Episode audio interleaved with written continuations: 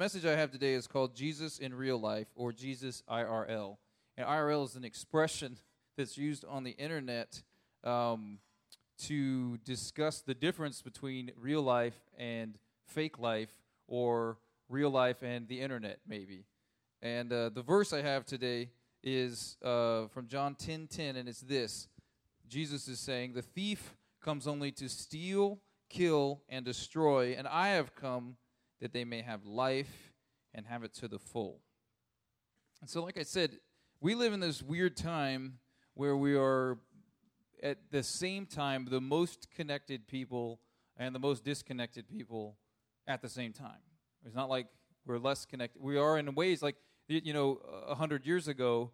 Actually, I was I was hearing some stories. Of, you know, in the development of technology and the idea when they laid a cable, uh, the transit, the first transatlantic cable that ran um, across the North Atlantic Ocean, where they could send telegra- telegrams across the ocean. It changed the world um, because information could travel relatively instantly. They still had to send Morse code across this thing, and the first one actually broke. But it was a, it was now we all have way more than that in our pocket. I mean, and, and and through that you can become friends with people, like actual friends with people you've never met in person, who might even live in other countries. And this is really cool. Like I said, we're the most connected we've ever been. People are watching our service or taking part in our service from all over via the internet. This is crazy. I mean, even 10 years ago, or maybe 20 years ago, that would have seemed in, like incredible, you know? Um, but at the same time, we're also all staring at our phones all the time, like this. So, like, you're very connected, but also very not connected to the world. And you find in the, um, it's even like amplified by this current situation we're in, you know, with COVID. It made me think of the opening lines to the Queen song Bohemian Rhapsody, where they're saying, is I'll just read it to you. I wrote it down. This is not scripture, just in case you're confused. So this will not be on the screen. It goes like this Is this the real life, or is this just fantasy? I'm caught in a landslide, no escape from reality. Open your eyes, look up to the skies, and see. And I feel like we're constantly living through this most connected and least connected time in levels of abstraction. Like, have you ever gotten mad at something somebody texted you or confused by it only to realize that what they were saying wasn't what you thought it meant because you read it wrong, you know, or they didn't type it well? My wife and I never have this problem. And, but, we're, but then also, it's like, like I said, this COVID situation has just amplified this even more. Like, I, I, how many of you had ever been in a Zoom meeting before COVID? So like, and how many of you have been in one now? Like all of us. Yeah, exactly. And so like, so we're meeting with people. So like, and we're talking about these Zoom meetings. Like, they're great. I mean, fine. You know, it's kind of like, again, the most connected. Like, you can do these meetings all over the place. They're quick. They're easy. They're nice. But then you're also not in the room with people, so it's sort of weird, and you can't read what they're. You know, I personally don't really like it, but it's definitely better than nothing. You know, someone was talking to me about it, and it's not so black and white. You know, like sitting down and talking with somebody, let's just say that's the best way to communicate with someone. And then, if you, again, in these levels of abstraction, if I wrote this person a letter, like an actual letter, not even an email, like that might be good in some ways, but also abstracted in other ways. It might take days to get there. What I'm expressing right now, days later, you get it. Maybe slightly better as an email. Maybe slightly better as a phone conversation. At least we're talking to each other, but I can't see you. Zoom kind of fits in the next spot of, well, it's better than a phone conversation. At least I can see you, but it's not like the same and we can't hug each other and stuff. So we're dealing with this weird is this real life or is this like we're stuck in this place where we're constantly evaluating this whether we realize it or not. And it's amplified by social media, it's amplified by Instagram, it's amplified by all these things where we see photos that are highly doctored and then we compare them to ourselves or our lives or our version of our lives that have that's not doctored and of course it's never going to hold up you know this is just crazy. But we're living in this world and then that's you know adding to the political discord and all of the craziness um, well all of this fake life certainly has real life consequences.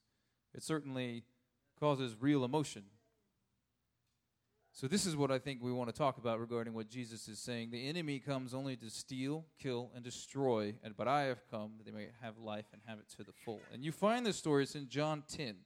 And I'm going to read basically the whole thing to what Jesus is saying because he starts to get it. What is real life? You know, what is this life to the full that he's talking about?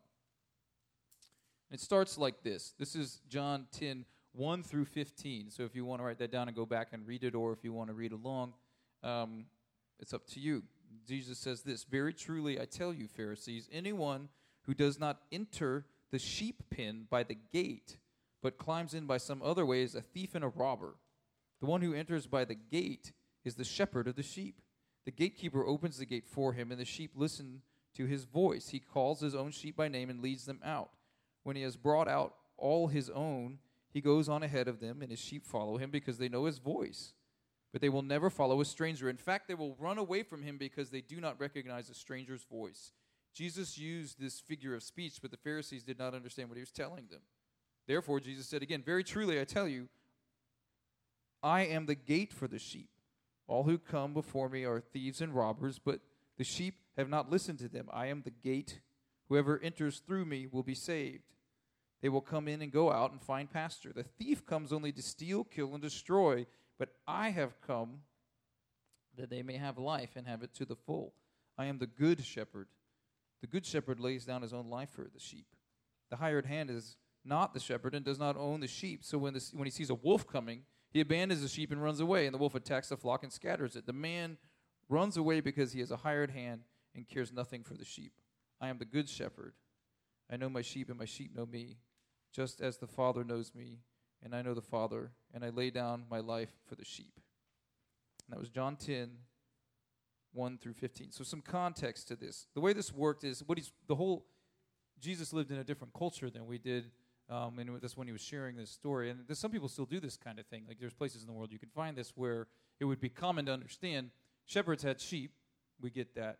But not everybody had their own pen, which is what he's referring to here. There's like a walled off area, either made of stone or like when I was reading about it, it's like stone walls that had briars growing on it, like barbed wire kind of, but it's natural barbed wire. Or sometimes it would be some sort of wooden structure they would have. Like the idea was there was always briars and stuff on it. So it would keep the sheep in, it would keep bad people out or wolves out, but you would have a way in and a way out. And then what would happen is me and maybe several guys would be like, hey, look, let's build a pen together, and at night we'll put our sheep in there to protect them. And then in the morning, I'll get mine, you get yours, and this kind of thing. And we'd take them out, and they would eat, and all this sort of deal. And so at night, you might have two or three guys' sheeps in there. Okay, sheep in there, and then in the morning, when the shepherd would come, that shepherd sheep would need to follow me, either call them by a song or a whistle or just say, hey, let's go. But they, he knew his sheep, they knew him, this kind of thing. And so in this story, the first part, Jesus is talking about um, being a shepherd, and the second part, he's talking about being the gate itself. And this is another, he, like, I guess Jesus sometimes uh, takes a metaphor and then kind of like as he's telling about it, he'll hit at it several different ways. Some people interpret this to mean that like a, there was a tradition that sometimes the shepherds would literally sleep in that door opening, and that Jesus would be literally acting as the gate. You know, other times they would have a thing that you put there, and there was like he refers to the gatekeeper in here. It doesn't really matter, but I would say let, us just go with the he's the gate and the shepherd because that's what you know. And and so I'm just giving you some context, and then we're going to talk about this. It's a pretty simple message here. The gate um, so Jesus is saying um, that they will come in and out through him, his sheep. So his sheep, when you need to hear this, we are the sheep in this story, all right? He's the shepherd, we're the sheep. We hear his voice, we follow him, we're protected, he takes care of us. We, we should run away from the, the thief, the robber, the wolf, this sort of thing. And in this, sheep, you know, whether we like this or not in this image, we're not that smart. And but we're very obedient. Sometimes. The idea would be we'd be obedient. Let's just say that in this story.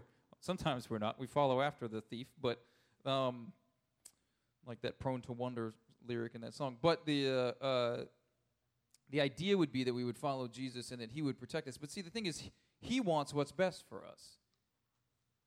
His shepherding of us isn't just to say, don't do all this really cool stuff because, you know, I want to make your life really lame and boring. He's wanting what's best for us. He's wanting to protect us. And at times we go, well, I, maybe I don't feel like that, or I don't want to do that, or that type of thing. That a sheep trusts and knows that without this guy, I'm done for, totally. And so your only hope is to follow him. But also, you know, like he knows where the water is. He knows where we can eat. He knows all this stuff. And if I just go off on my own, I, you know, there are wolves and thieves out there. And Jesus even says, and he's prophesying about himself, that he even gives up his life for his sheep. But there are others in this story, and he calls them robbers, thieves, and wolves. So, what we need to start to figure out in our lives is how do we hear the shepherd's voice, and who are the robbers, the thieves, and the wolves? And that's really what I want to talk about. Because if you zoom back even further and go back into John 9 and listen, like, why is Jesus, he says, like, you know, when I started this, he says, the first part, very truly I tell you, Pharisees, why is he telling them this? So that what happened is, Jesus heals a guy who was born blind. And the Pharisees didn't like this. So they start questioning the guy and they're trying to like pin on him because, you know, Jesus says in the story, like the shepherd comes in the gate. The shepherd is the gate. The shepherd doesn't have to hide who he is. Jesus isn't hiding the fact that he's God, that he's the Messiah. He's healed this guy. The Pharisees don't like this, and they're trying to get at the, with the, the blind guy, they're like, okay, you're lying, right? No, I'm not lying. You know, you, you know, and other people like, no, this guy was blind. I don't get it. You know, and then they get his parents like, what? Tell me this deal. Was this guy born blind? Like, yeah, we know he was born blind. He's definitely our son. We don't know how he could see. Like, ask him. Like, they're scared of these people. Like, hey, he's on his own. You know, and then the guy's like, look, I don't know. You know, and they're like, did Jesus say? Is he trying? You know, like, do you think he's you know, and, and they're questioning all this about is Jesus God? Is he the Messiah? All these sorts of things. And this guy's caught up and he's like, look, I don't know. And then finally he's like, well, do you want to become his follower too? You seem to be asking all these questions, you know. And they're like, oh, you're his follower now? And he's like, you know, he's just caught up in it. And he eventually runs into Jesus at the end. And he now can see Jesus. And Jesus says to him, you know, what's happened, this kind of thing. And they have this exchange. And he's, he says he wants, to, he, he wants to worship Jesus. But the Pharisees are still listening in. And they go, you know, and Jesus is like, yeah, I came to give sight to the blind. And they know these are smart guys. He's talking against them. They're like, what, are we blind? And Jesus says, yeah. And then he tells this story. So, what we need to see in this who are the robbers, the thieves, and the wolves? Well, he's talking against the Pharisees. So, in a way, that's what we're looking at, okay? Not those individuals necessarily. Like, you got to kind of, these things when, G- when we're reading stories about Jesus, these stories happened, okay? So he's actually talking to people who have actual thoughts. They're not characters in the story. This isn't Paul Bunyan, okay? But Jesus, being God, tells us things in ways, and they were written down in ways for us to learn from them as well. So, Pharisees are real people representing a real thing and believing real things, but they also, for us, represent things as well and we can interact with the text this way. The Pharisees aren't categorically like bad guys. They show up as bad guys a lot in these stories. Pastor Jeff and I would always talk. He says it feels like Jesus is really hard on the Pharisees because they're so close. Like it's like of all the people that should know this, it's you guys. You know what I mean? Like you see Jesus often says things to them like, "Have you not read?" That's kind of sarcastic. Like, you need to know that. Because what's happening there is these guys have kind of memorized large portions of the Bible. Like the first several books, they just know it. So when you say to somebody like that, have you not read? That's kind of sarcastic, you know? and so, in spite of all of this knowledge, in spite of all of this that they have, they, they aren't recognizing Jesus for who he is. They're caught, they're stuck. They're stuck in what I would say for us today is a value system that's other than Jesus. And that we are so often stuck in value systems. There might be a better way to say that, but what comes to me today is value system other than Jesus. It prevents us from recognizing who Jesus is. It blinds us to who Jesus is. You might call them idols. You might call it religiosity. That would fit really well with these guys. They're following to the best of what they think to their man ability, their man, uh, their strength of their their be or whatever. You know, they, are trying to accomplish the deeds of God by their own, you know, strength and willingness and these types of things. And they've memorized the Bible, these early you know, chapters, and they, they know what they're talking about, but they're missing what's really going on. They're stuck in some sort of place in between real life and not. They've been caught up in something else, a value system outside of Jesus. And that's exactly where we find ourselves so often every day. And it doesn't matter if we're stuck at home on our computer. In fact, I said computer, that make me sound old. on your device. stuck at home on devices. I think these, these actually amplify that, that sense of dysphoria or whatever it is, to where we become very quickly Pharisees and we're missing what Jesus is doing, okay? But like the Pharisees, like this is just a phone, you know, it's not, it's amoral. This is a cell phone, it can go on the internet and can do amazing things, and in and of itself has no moral value but it can be used to destroy people, blow people up on the internet. Can be used to take inappropriate pictures or view inappropriate content. And it can be a tool to do all sorts of things. And so what happens is, like sheep, robbers and thieves and wolves try to sneak in through the gates or over the wall, as Jesus says. So we have to be on guard. And what Jesus talks about is setting up against these two things. We have a choice. Following him and living under his rule as shepherd leads to life more abundantly, some translations say, or life to the full, as this translation says, which includes eternal life. So like don't don't like to the utmost, okay? The, is everywhere you can understand that, which is by far the most important thing salvation and all. Okay? So let's not overlook that. But including the life that we have now, this type of full life, but it doesn't always jive with the stealing and killing and destroying that the thieves and robbers and those value systems want us to live by. And so often we'll try to mix the two together. Like, I want to follow Jesus here, but I want to kill something over here because I don't like it or I like this. I'd rather take this, you know. And so Jesus is setting up against these two things. The kingdom of God is the life to the full, the kingdom of the enemy, Satan, and whatever he's using, even your phone, your iPad, your Kindle, it doesn't matter. Coming in to steal, kill, and destroy and wants you to live in that value system. And so it, it capitalizes on our bottomless, we have this like bottomless need to be loved, you know, and something like likes on social media seems to, is like a fake version of this love. And we'll just do anything to get it or something like that, and we become these crazy addicted people. And so that starts to control us. That becomes our shepherd.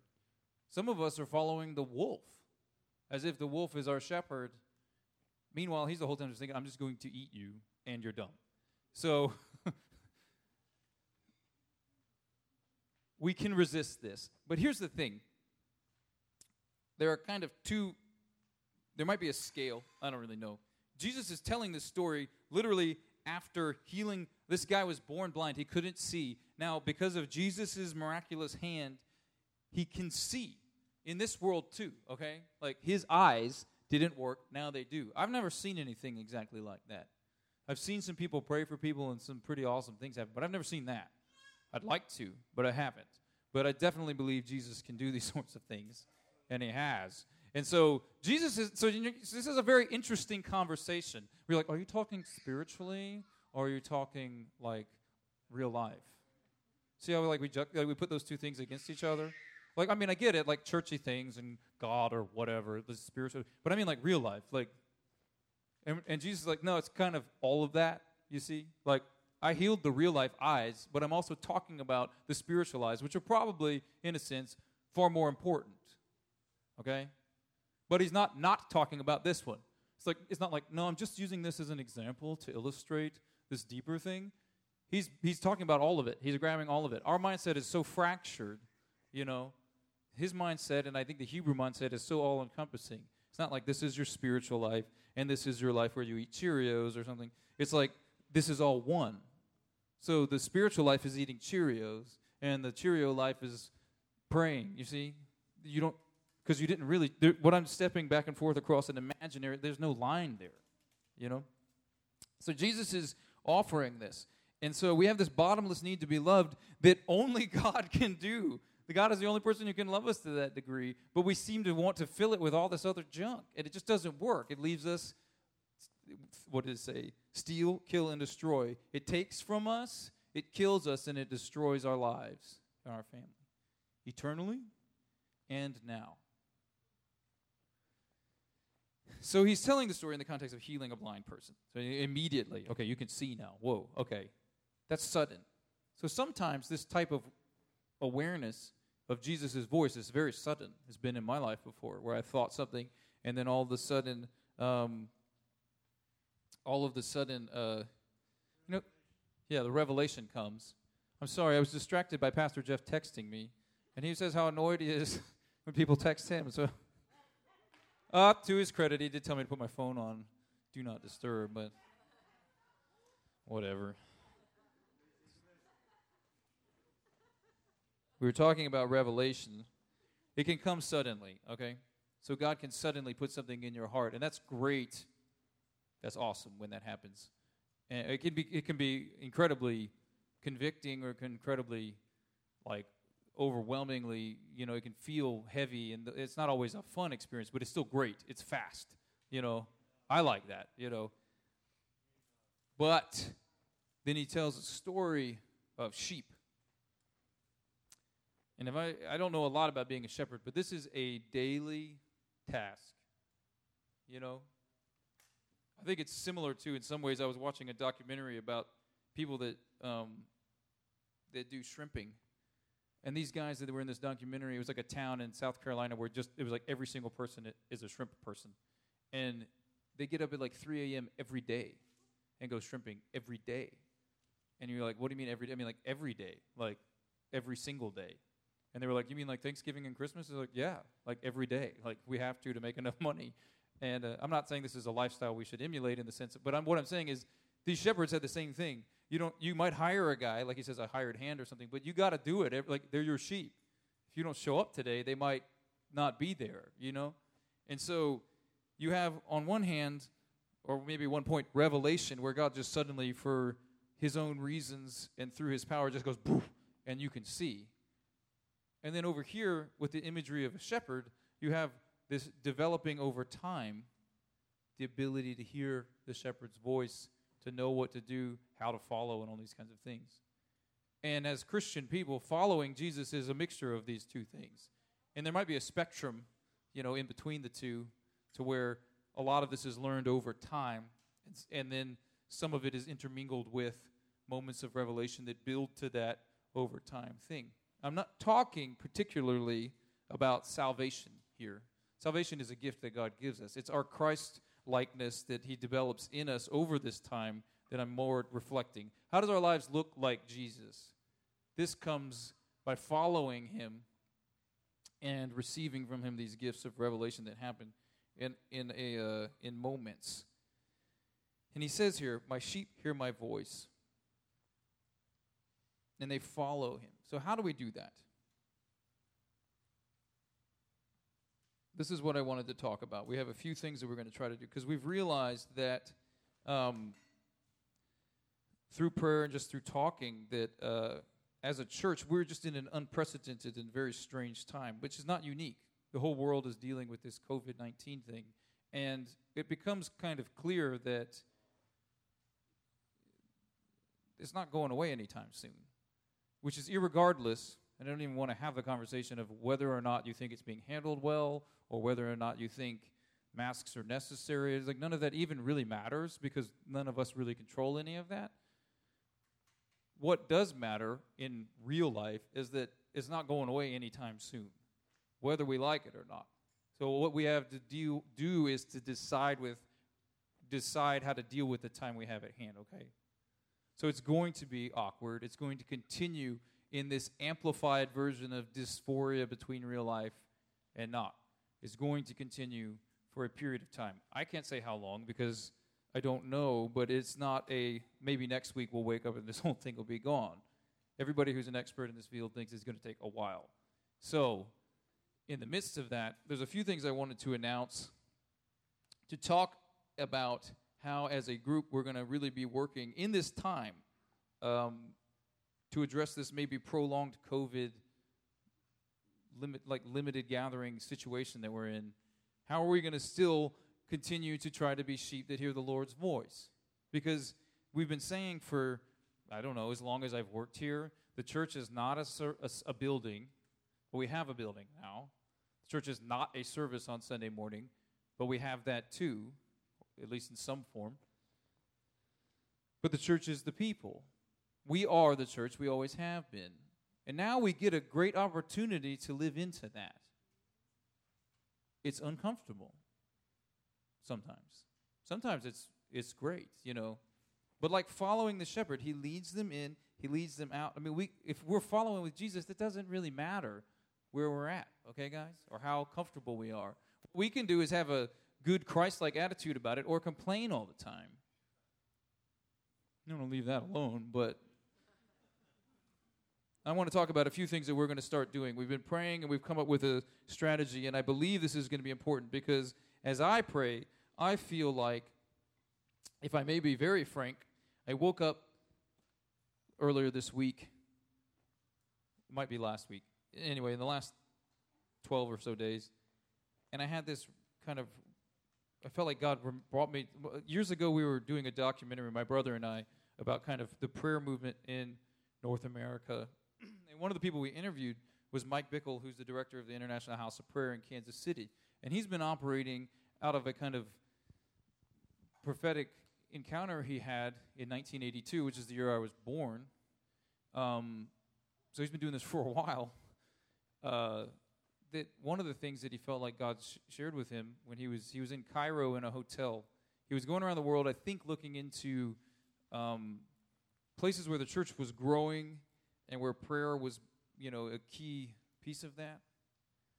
And he ended up in Cairo, and he had this kind of experience, and he felt like God said to him that uh, he's like that one of the things God was going to do is change the expression understanding and expression of the church in a generation. So he felt like God said, I'm going to change the understanding of what the church is and the expression of how it expresses itself in a generation. Now, this is not the Bible, okay? This isn't like Isaiah something or other. You know, this is Mike Bickle. Feels like God tells him this.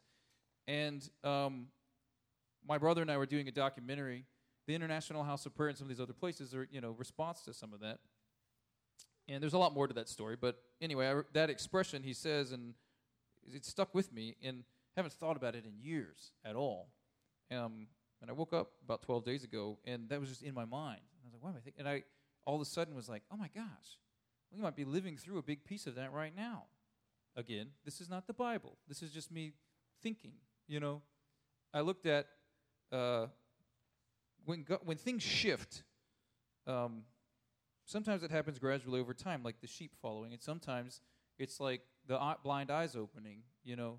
And I feel like the moment that we might be in is kind of more like the blind eyes opening thing. And it may not all be spiritual in the sense of this is just God's doing because He chose to. But God is so sovereign, He even uses things like COVID to accomplish His purposes, you know. And so I think that we're going through a time where if you, you know, I don't know if you've had this experience, but I suddenly I look at something a year old or even eight months old and it seems ancient. And I'm like, why do I feel like that? And I've had this conversation with several people, like, I've had that same experience. That's weird. You know, I was telling something like this happened in the 1960s. I was not alive then, obviously, but when you look back at it, I was talking to Pastor Jeff about this. That you know, in the middle, um, like if you look at the if you look at the 1960s as a decade of shift, spiritual shift, and all these kind of things, so much came out of that, good and bad.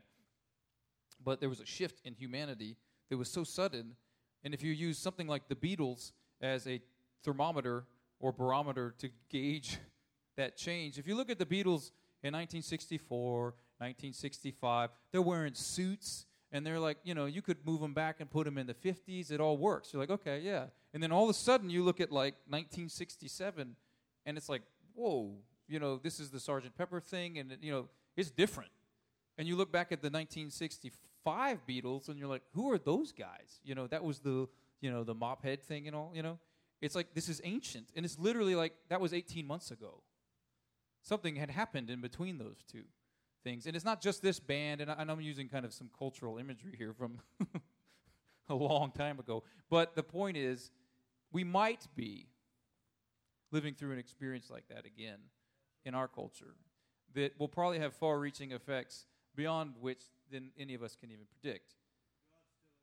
But God is still in control, and we don't have to be afraid of it. And frankly, I think we can use it for His kingdom's sake. So that's the attitude I want to go into this with. So, what are we going to do in the meantime? So, we got COVID to deal with. We're going to be dealing with it. We're going to keep meeting like we're meeting now. Um, we're trying to add more stuff. Like she said, the kids' corner. Um, this is something a parent can use. Like if you want something, we're going to be intentionally and prayerfully including things that you can interact with your child, to sit down with your kid and watch these things. There's teachings, there's interactive things, and you can take it further. This is just a start. Um, and they're going to be updating this stuff every week. Is this the end all be all of everything? No, but it's something and it will do something and it will have an effect on your family. Use it. If your kids are little and they can't read yet, this is what this is specifically for. So it's meant to be interacted with. And like I said, it'll be fun. These things all move. I don't know why our presentation software won't allow that, but it's it's it's it's it's more fun in person. Um, but check it out. Go to our website. We're also going to start something starting tomorrow because we need to be this phase of life that we're in, and frankly, every phase, right? Like when you talk about like how do we hear the how do we hear the shepherd's voice? How do we follow him? Well, it comes with spending time. With, it's just like a person's voice. Like if I called you and said, "Hey," and you said, "Hey, who's this?" and I said, "Your dad," and you're like, except for three people in this room, you'd be like, "No, it's not," and I'd be like, "Yeah, it is." And be like, "No, it's not." And you're like, "Well, how do you know it's not?" And you're like, "That's not my dad's voice." You know, you see what I'm saying? How do you know that? It's because you spent time with your dad or whoever. You know, it's not that complicated. Spending time with God, how do we do that? You, it, biggest pieces are spending time in His Word, which is the Bible, and praying. Word and prayer. These are very important things. And so we're trying to help with this. We're going to start something tomorrow, which we're calling the Everyday, which is going to be an every, or we're also calling it Not Today Satan. This is the title that I like. So I was advised to use the big title, The Everyday, and Not Today Satan. So um, the uh, what it is is it's going to be an email or text, depending on how you want to sign up for it. You can also sign up for this on our website. And if you're already signed up for our emails, you're going to get it anyway. So it's going to come in your inbox and has a scripture. And Kevin and I and some other people are helping put this together. And it's not small, but it's not big. It's a good medium. And it's a scripture reading and then a prayer guide at the bottom. Some of the guides will be different, and there are ways that we can pray. So, what we can be doing is reading the Word of God in a way together at the same time, or the same scriptures that day, and praying together. Because the Word and prayer is going to be very important to strengthen us as a people. Now, parents also, and I'm not only talking to parents with this, this is good for anybody single, old, young, couples, doesn't matter. But if you are parents and you have kids that are old enough, and by old enough I mean can read, or maybe even below, I mean you can figure this out, use this in your family as like a devotional thing. Okay? Or at least give it a shot. You know, if you've already got something going, do that. But I mean, this is an option. If you don't have a way that you're praying as a family every day, other than just like let's go to bed prayers, this is a good way to start it. It'll come in. You don't even have to do anything. We'll just send you the scriptures and stuff. And so this week is all going to be scriptures and prayers that focus on hope. Okay? So starting tomorrow, and it's going to run um, Monday through Friday, and then we'll have some other stuff. Like on Sunday, you come here. So, you know, that's the idea with that. The other thing we're going to do is starting this month, Pastor Kevin and I and Pastor Jeff have put together a list of books, resources. I'm going to encourage you repeatedly and over and over to limit or eliminate the time you spend on social media. I'm never going to stop doing that until I'm convinced that it's doing good or more life abundantly and less steal, kill, and destroy. Okay? So that's the deal with that. Again, Facebook, I believe, is kind of like a phone, amoral, but it's getting it gets used for a lot of crazy things. So if you say, well, what am I supposed to do with all this time I was spending? We're going to try this other thing as well. This is, we put together a list of resources, books. This is going to be kind of a book club, and we're going to call it Form and Fire. Okay? So, what this is, is on our website, we have a list, and it's one book a month. And why reason we're calling it this is they're books that are focusing on spiritual formation and the fire of the Holy Spirit. Both of these things are key. And so they kind of go back and forth. And so what we're doing is, you know, Pastor Kevin has read some amazing books. I've read some amazing books. Pastor Jeff has read some amazing books. And we were like, gosh, you know, we need to get some of these books to people. And so we've decided we're going to encourage everyone buy a book. This month we're starting with, um, actually, I'm going to pull it up on my phone. The uh, if you go right now while I'm talking to uh, the uh, website maranathajax.com, you'll see a link to Form and Fire, and you can click on this, and um, it'll show you all five of the books. I'm going to pull them up so I say the titles properly. But this um, month, August, what we're going to be reading is a book by E. Stanley Jones called The Unshakable Kingdom and the Unchanging Person.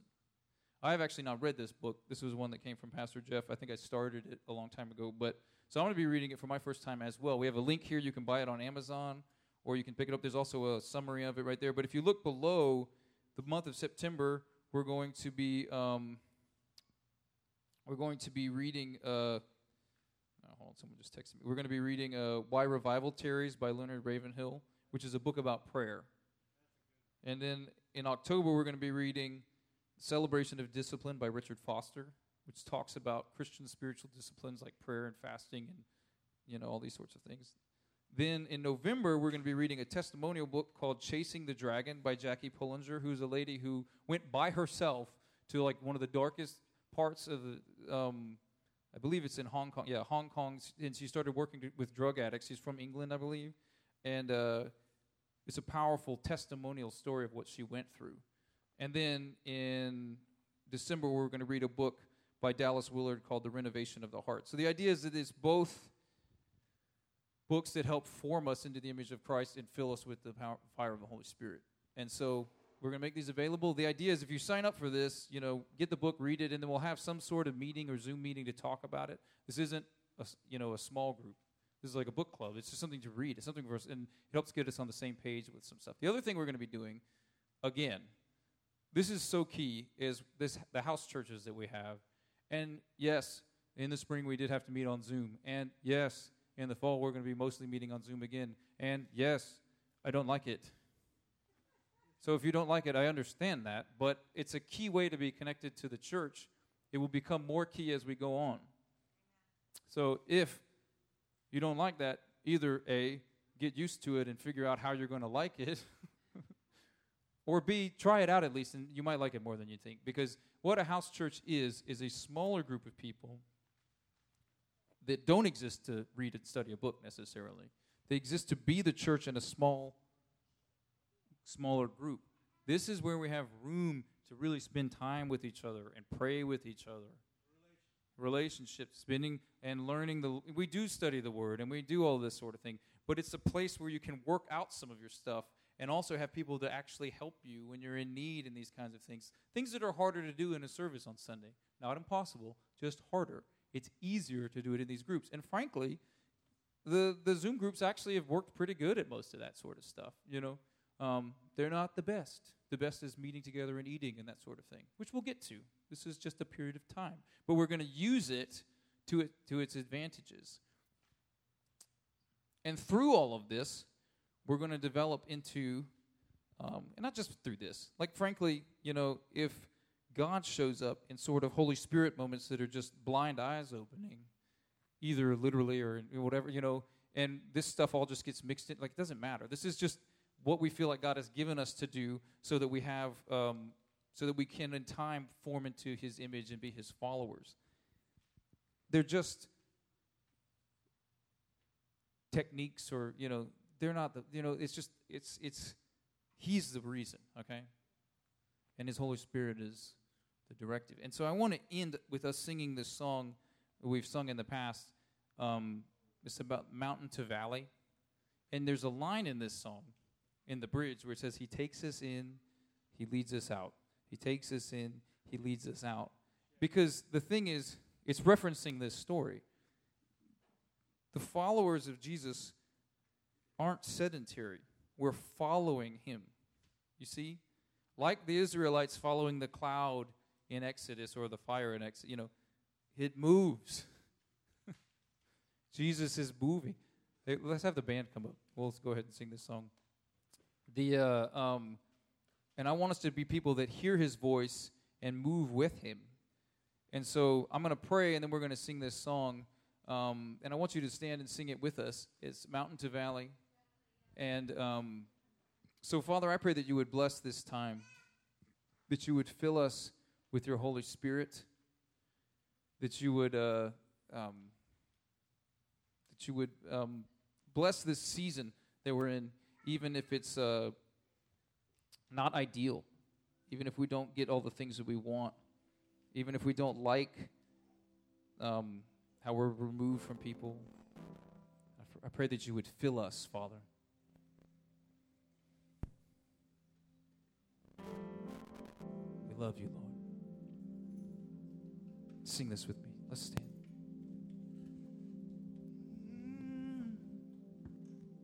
Cause I'm plagued by your promises. Words that you have spoken. Desires that you have placed